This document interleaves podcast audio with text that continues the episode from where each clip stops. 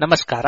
ಇದು ಜಾಣಸುದ್ದಿ, ವಿಜ್ಞಾನ, ವಿಚಾರ ಹಾಗೂ ವಿಸ್ಮಯಗಳ ಧ್ವನಿ ಪತ್ರಿಕೆ. ದಿನ ದಿನವೂ ವಿಜ್ಞಾನ.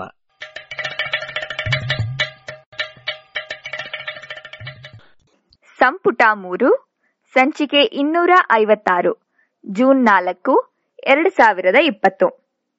ಸುದ್ದಿ ಸಂಶೋಧನೆ.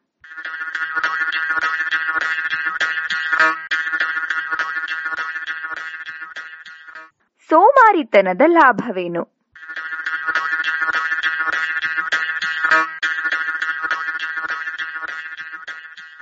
ಹೌದಲ್ವಾ?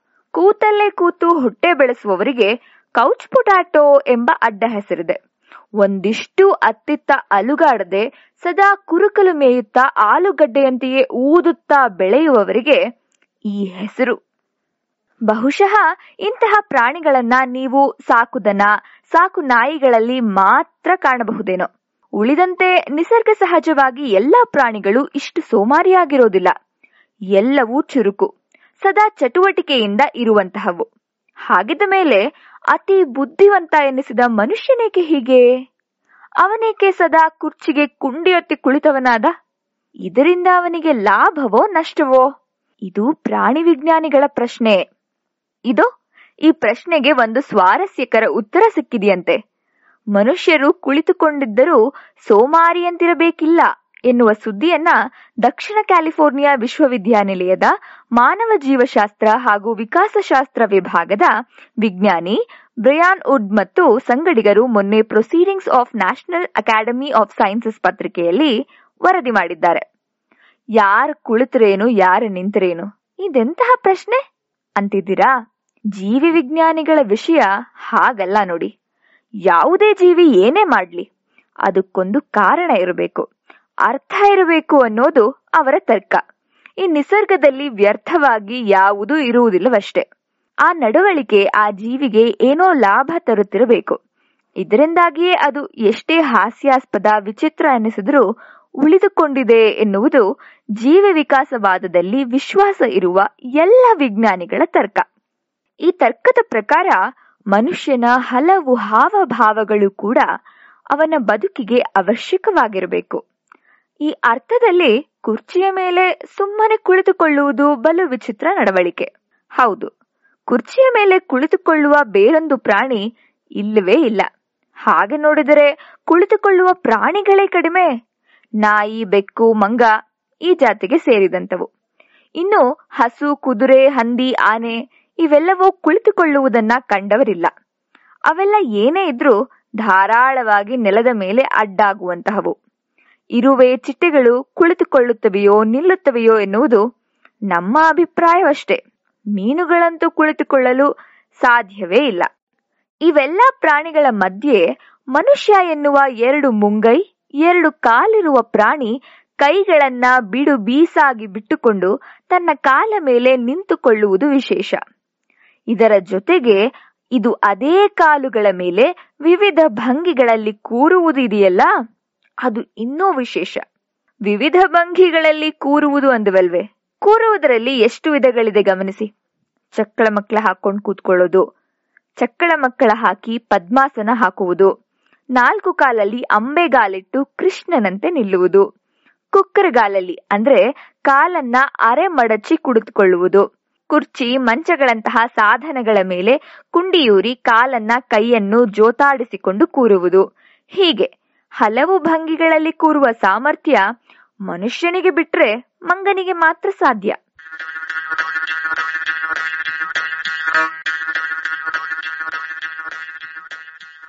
ಈ ಎಲ್ಲಾ ಭಂಗಿಗಳಲ್ಲಿ ಮನುಷ್ಯನಿಗೆ ನಿಸರ್ಗ ಸಹಜವಾಗಿ ಬಂದಂತಹ ಭಂಗಿ ಯಾವುದು? ಕುಕ್ಕರೆಗಾಲೋ, ಕುರ್ಚಿಯ ಮೇಲೆ ಕೂರುವುದೋ ಅಥವಾ ಪದ್ಮಾಸನವೋ? ಹೀಗೊಂದು ಪ್ರಶ್ನೆ ಕೇಳುವುದಕ್ಕೆ ಕಾರಣವಿದೆ. ಇತ್ತೀಚೆಗೆ ನಾಗರಿಕತೆ ಬಲು ಸುಧಾರಣೆಯಾಗಿ ಹೆಚ್ಚು ಕಡಿಮೆ ನಮ್ಮ ಓಡಾಟವು ಕುಳಿತುಕೊಂಡೇ ಆಗುತ್ತಿದೆ. ಕಾರಿನಲ್ಲೋ, ಬಸ್ಸಿನಲ್ಲೋ, ವಿಮಾನದಲ್ಲೋ ಒಟ್ಟಾರೆ ಸಾವಿರಾರು ಮೈಲಿ ಓಡಾಡಿದರೂ ಒಂದಿಷ್ಟು ಕಾಲಿಗೆ ವ್ಯಾಯಾಮವಿಲ್ಲದಂತೆ ಕುಳಿತುಕೊಂಡೇ ದೂರವನ್ನ ಕ್ರಮಿಸಬಲ್ಲೆವು. ಇದು ಇತ್ತೀಚಿನ ನಡವಳಿಕೆ. ಇದರಿಂದಾಗಿ ಮನುಷ್ಯ ದೇಹಕ್ಕೆ ಸಹಜವಾಗಿ ದೊರೆಯಬೇಕಿದ್ದ ವ್ಯಾಯಾಮ ದೊರೆಯದೆ ಹಲವು ತೊಂದರೆಗಳು ಆಗುತ್ತಿರಬಹುದು ಎನ್ನುವುದು ಜೀವಿ ವಿಜ್ಞಾನಿಗಳು ಹಾಗೂ ವೈದ್ಯರುಗಳ ಗುಮಾನಿ. ಈ ರೀತಿಯ ಜೀವನ ಶೈಲಿ ಹೆಚ್ಚಿರುವ ಜನತೆಯಲ್ಲಿ ಹೃದಯ ಸಂಬಂಧಿ ರೋಗಗಳು, ರಕ್ತ ಪರಿಚಲನೆಯ ತೊಂದರೆಗಳು ಹೆಚ್ಚೆಚ್ಚು ಜನರಲ್ಲಿ ಇರುವುದು ತಿಳಿದ ಸಂಗತಿ. ಹೀಗಾಗಿಯೇ ರಕ್ತದೊತ್ತಡ ಇಲ್ಲವೇ ಹೃದಯ ಸಂಬಂಧಿ ರೋಗಗಳಿಗೆ ದಿನವೂ ಸಾಕಷ್ಟು ವ್ಯಾಯಾಮ ಮಾಡಿ, ನಡೆದಾಡಿ ಎಂದು ವೈದ್ಯರು ಶಿಫಾರಸು ಮಾಡುತ್ತಾರೆ. ನಡೆಯೋದ್ರಿಂದ ದೇಹದಲ್ಲಿ ಒಟ್ಟಾದ ಕೊಬ್ಬು ವ್ಯಾಯಾಮಕ್ಕೆ ಬೇಕಾದ ಶಕ್ತಿಯಾಗಿ ಬದಲಾಗುತ್ತದೆ. ದೇಹದಲ್ಲಿ ಅನಗತ್ಯವಾಗಿ ಕೂಡಿಕೊಂಡ ಕೊಬ್ಬು ಕರಗುತ್ತದೆ. ಕೌಚ್ ಪೊಟ್ಯಾಟೋ ಆಗುವುದು ತಪ್ಪುತ್ತದೆ ಎನ್ನುವುದು ವೈದ್ಯರ ಆಶಯ. ಅವರ ಆಶಯವೇನೇ ಇರಲಿ. ಹೀಗೆ ಕುಳಿತುಕೊಳ್ಳುವುದರಿಂದ ದೇಹಕ್ಕೆ ತೊಂದರೆ ಆಗುತ್ತದೆ ಎನ್ನುವುದಾದರೆ ನಿಸರ್ಗ ಅದನ್ನ ಬೆಳೆಯಗೊಡುತ್ತಿರಲಿಲ್ಲವಲ್ಲ. ಅದು ಹೇಗೆ? ಮನುಷ್ಯನಲ್ಲಿ ಈ ಕೆಟ್ಟ ಗುಣ ಉಳಿದುಕೊಂಡು ಬಿಟ್ಟಿತು. ಅಥವಾ ಇದು ಕೆಟ್ಟದ್ದು ಅಲ್ಲವೇ ಅಲ್ವಾ?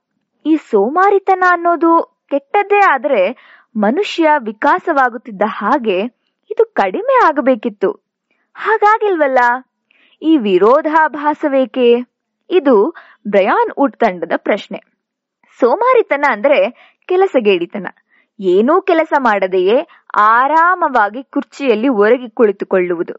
ಸೋಮಾರಿ ನಡವಳಿಕೆಯಲ್ಲಿ ಅತಿ ಪ್ರಮುಖವಾದದ್ದು. ಇಂತಹ ಭಂಗಿಯಲ್ಲಿ ಇರುವಾಗ ಮನುಷ್ಯನ ದೇಹದ ಸ್ನಾಯುಗಳ ಚಟುವಟಿಕೆ ಬಲು ಕಡಿಮೆ ಇರುತ್ತವೆ. ಅವು ಬಳಸುವ ಶಕ್ತಿಯೂ ಸಹ ಕಡಿಮೆ ಆಗುತ್ತದೆ. ಸಾಮಾನ್ಯವಾಗಿ ಸೋಮಾರಿತನ ಕೆಟ್ಟದ್ದು ಎನ್ನುವವರು ಸ್ನಾಯುಗಳ ಚಟುವಟಿಕೆ ಕಡಿಮೆ ಇರುವುದರಿಂದಾಗಿ ಅದು ಕೆಟ್ಟದ್ದು ಎನ್ನುವುದುಂಟು. ಇದಕ್ಕಾಗಿ ಓಡುವುದು, ಜಾಗಿಂಗ್ ಮೊದಲಾದ ಬಿರುಸಾದ ಚಟುವಟಿಕೆಗಳನ್ನ ಮಾಡಬೇಕು ಎನ್ನುವವರುಂಟು. ಆದರೆ ಹೀಗೆ ಜಾಗಿಂಗ್, ಓಟ, ವ್ಯಾಯಾಮಗಳನ್ನ ನಿತ್ಯ ಮಾಡುವವರು ಕೂಡ ಹೃದಯ ರೋಗದಂತಹ ಕಾಯಿಲೆಗಳಿಂದ ದೂರವಿರುವುದಿಲ್ಲ. ಅದೇಕೆ ಹಾಗಿದ್ರೆ ನಮ್ಮ ದೇಹಕ್ಕೆ ಅನುಕೂಲವಾಗುವಂತಹ ವ್ಯಾಯಾಮದ ಚಟುವಟಿಕೆ ಬೇರೆಯೋ ಎನ್ನುವ ಸಂದೇಹ ಸಹ ಏಳುತ್ತದೆ.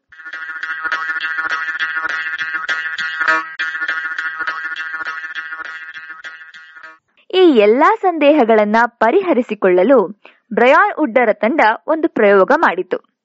ತಾಂಜಾನಿಯಾದಲ್ಲಿರುವ ಒಂದು ಬುಡಕಟ್ಟು ಜನಾಂಗದ ಹಲವು ಮಹಿಳೆಯರು ಮತ್ತು ಪುರುಷರ ಚಟುವಟಿಕೆಗಳನ್ನ ಬೆಂಬತ್ತಿ ಪ್ರತಿಯೊಂದು ಚಟುವಟಿಕೆಗಳಲ್ಲಿಯೂ ಎಷ್ಟು ಶಕ್ತಿ ವ್ಯಯವಾಗುತ್ತದೆ ಎಂದು ಗುರುತಿಸಲು ಪ್ರಯತ್ನಿಸಿತು.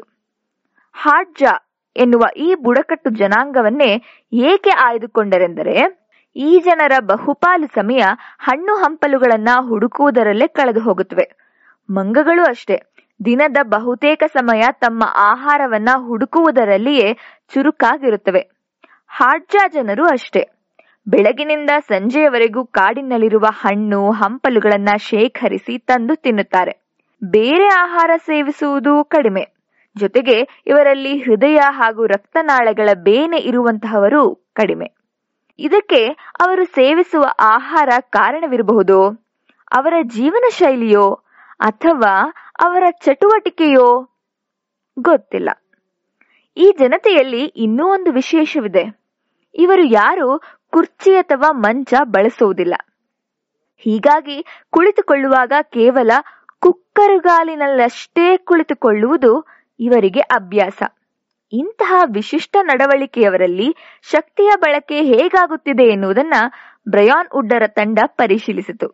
ಇದಕ್ಕಾಗಿ ಇವರಲ್ಲಿ ಹದಿನಾರು ಪುರುಷರು ಹಾಗೂ ಹನ್ನೆರಡು ಮಹಿಳೆಯರ ತೊಡೆಗಳಿಗೆ ಚಟುವಟಿಕೆಯನ್ನ ಗುರುತಿಸುವ ಸಾಧನಗಳನ್ನ ಅಳವಡಿಸಲಾಯಿತು. ಅಳವಡಿಸಲಾಯಿತು. ಹಗಲಲ್ಲಿ ಎಚ್ಚರವಾಗಿರುವ ಸಮಯದಲ್ಲಿ ಎಷ್ಟು ಹೊತ್ತು ನಡೆಯುತ್ತಾರೆ? ನಡೆದಾಡದ ಸಮಯ ಎಷ್ಟು ಕುಳಿತುಕೊಳ್ಳುವ ಸಮಯ ಎಷ್ಟು? ನಡೆದಾಡದ ಸಮಯ ಎಷ್ಟು? ಕುಳಿತುಕೊಳ್ಳುವಂತಹ ಸಮಯ ಎಷ್ಟು ಎಂದು ಗಮನಿಸಲಾಯಿತು. ದಿನದಲ್ಲಿ ಹತ್ತು ಗಂಟೆಗಳ ಕಾಲ ಇವರು ನಡೆದಾಡದೆ ಕಳೆಯುತ್ತಾರಂತೆ. ಹೀಗೆ ಬಹಳ ಹೊತ್ತು ನಡೆಯದೇ ಇದ್ರೂ ಆ ಸಮಯದಲ್ಲಿ ಇವರ ಭಂಗಿಗಳು ಬೇರೆ ಬೇರೆ ರೀತಿಯಾಗಿರುತ್ತವೆ. ಅಯ್ಯೋ, ನಾವು ಅಷ್ಟೇ ದಿನದಲ್ಲಿ ಏಳೆಂಟು ಗಂಟೆ ಮಾತ್ರ ಕಚೇರಿಯಲ್ಲಿ ಕುಳಿತಿರೋದು. ಅಂತಿದ್ದೀರಾ? ನಿಜವೇ. ಹಾಗಿದ ಮೇಲೆ ಈ ಹಾಡ್ಜಾ ಜನರಿಗೂ ನಮಗೂ ಏನು ವ್ಯತ್ಯಾಸ ಎನ್ನುವ ಕುತೂಹಲದಿಂದ ಬ್ರಯಾನ್ ವುಡ್ಸ್ ವಿವಿಧ ಭಂಗಿಗಳಲ್ಲಿದ್ದಾಗ ವೆಚ್ಚವಾಗುವ ಶಕ್ತಿಯನ್ನ ಲೆಕ್ಕ ಹಾಕಿದ್ದಾರೆ. ಆಗ ಕಂಡದ್ದು ಕೆಲವು ಭಂಗಿಗಳು ವ್ಯಾಯಾಮದಂತೆ ಕಾಣದಿದ್ದರೂ ಬಲು ಹೆಚ್ಚಿನ ಶಕ್ತಿಯನ್ನ ಬಳಸುತ್ತವಂತೆ. ಉದಾಹರಣೆಗೆ ಕುಕ್ಕರಗಾಲಿನಲ್ಲಿ ಕುಳಿತುಕೊಳ್ಳುವಾಗ ಇವರ ತೊಡೆ, ಕಾಲುಗಳ ಸ್ನಾಯುಗಳು ಹೆಚ್ಚೆಚ್ಚು ಶಕ್ತಿಯನ್ನ ಬಳಸುತ್ತವೆ. ಹೀಗೆ ಕುಕ್ಕರಗಾಲಲ್ಲಿ ಸೋಮಾರಿಯಾಗಿ ಕುಳಿತುಕೊಂಡರೂ ನಡೆದಾಡುವಾಗ ಕಾಲುಗಳು ಬಳಸುವ ಶಕ್ತಿಯ ಅರ್ಧದಷ್ಟು ಖರ್ಚಾಗುತ್ತಿರುತ್ತದೆ ಎಂದು ಇವರು ಲೆಕ್ಕ ಹಾಕಿದ್ದಾರೆ. ಅಂದರೆ ಅರ್ಥ ಇಷ್ಟೇ. ಕುರ್ಚಿಯಲ್ಲಿ ಕುಳಿತುಕೊಳ್ಳುವ ನಮ್ಮ ನಡವಳಿಕೆ ಅಸಹಜ. ಇದರಿಂದಾಗಿಯೇ ನಾವು ವ್ಯಯಿಸದ ಶಕ್ತಿ ದೇಹದಲ್ಲಿ ಕೊಬ್ಬಾಗಿ ಕೂಡಿಕೊಂಡು ಸಮಸ್ಯೆಗಳನ್ನುಂಟು ಮಾಡುತ್ತಿವೆ. ಆದರೆ ನಮ್ಮ ಹಲವು ಸಹಜ ಭಂಗಿಗಳು ಹೆಚ್ಚು ಶಕ್ತಿಯನ್ನ ಬಳಸಬಲ್ಲವು.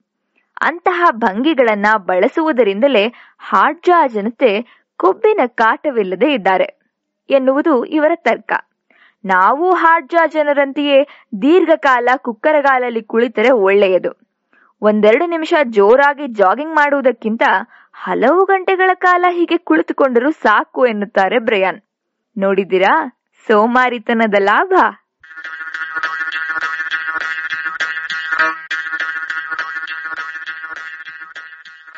ಇದು ಇಂದಿನ ಸುದ್ದಿ ಸಂಶೋಧನೆ. ರಚನೆ ಕೊಳ್ಳೆಗಾಲ ಶರ್ಮಾ. ಪ್ರಸ್ತುತಿ ನವ್ಯ ಎನ್.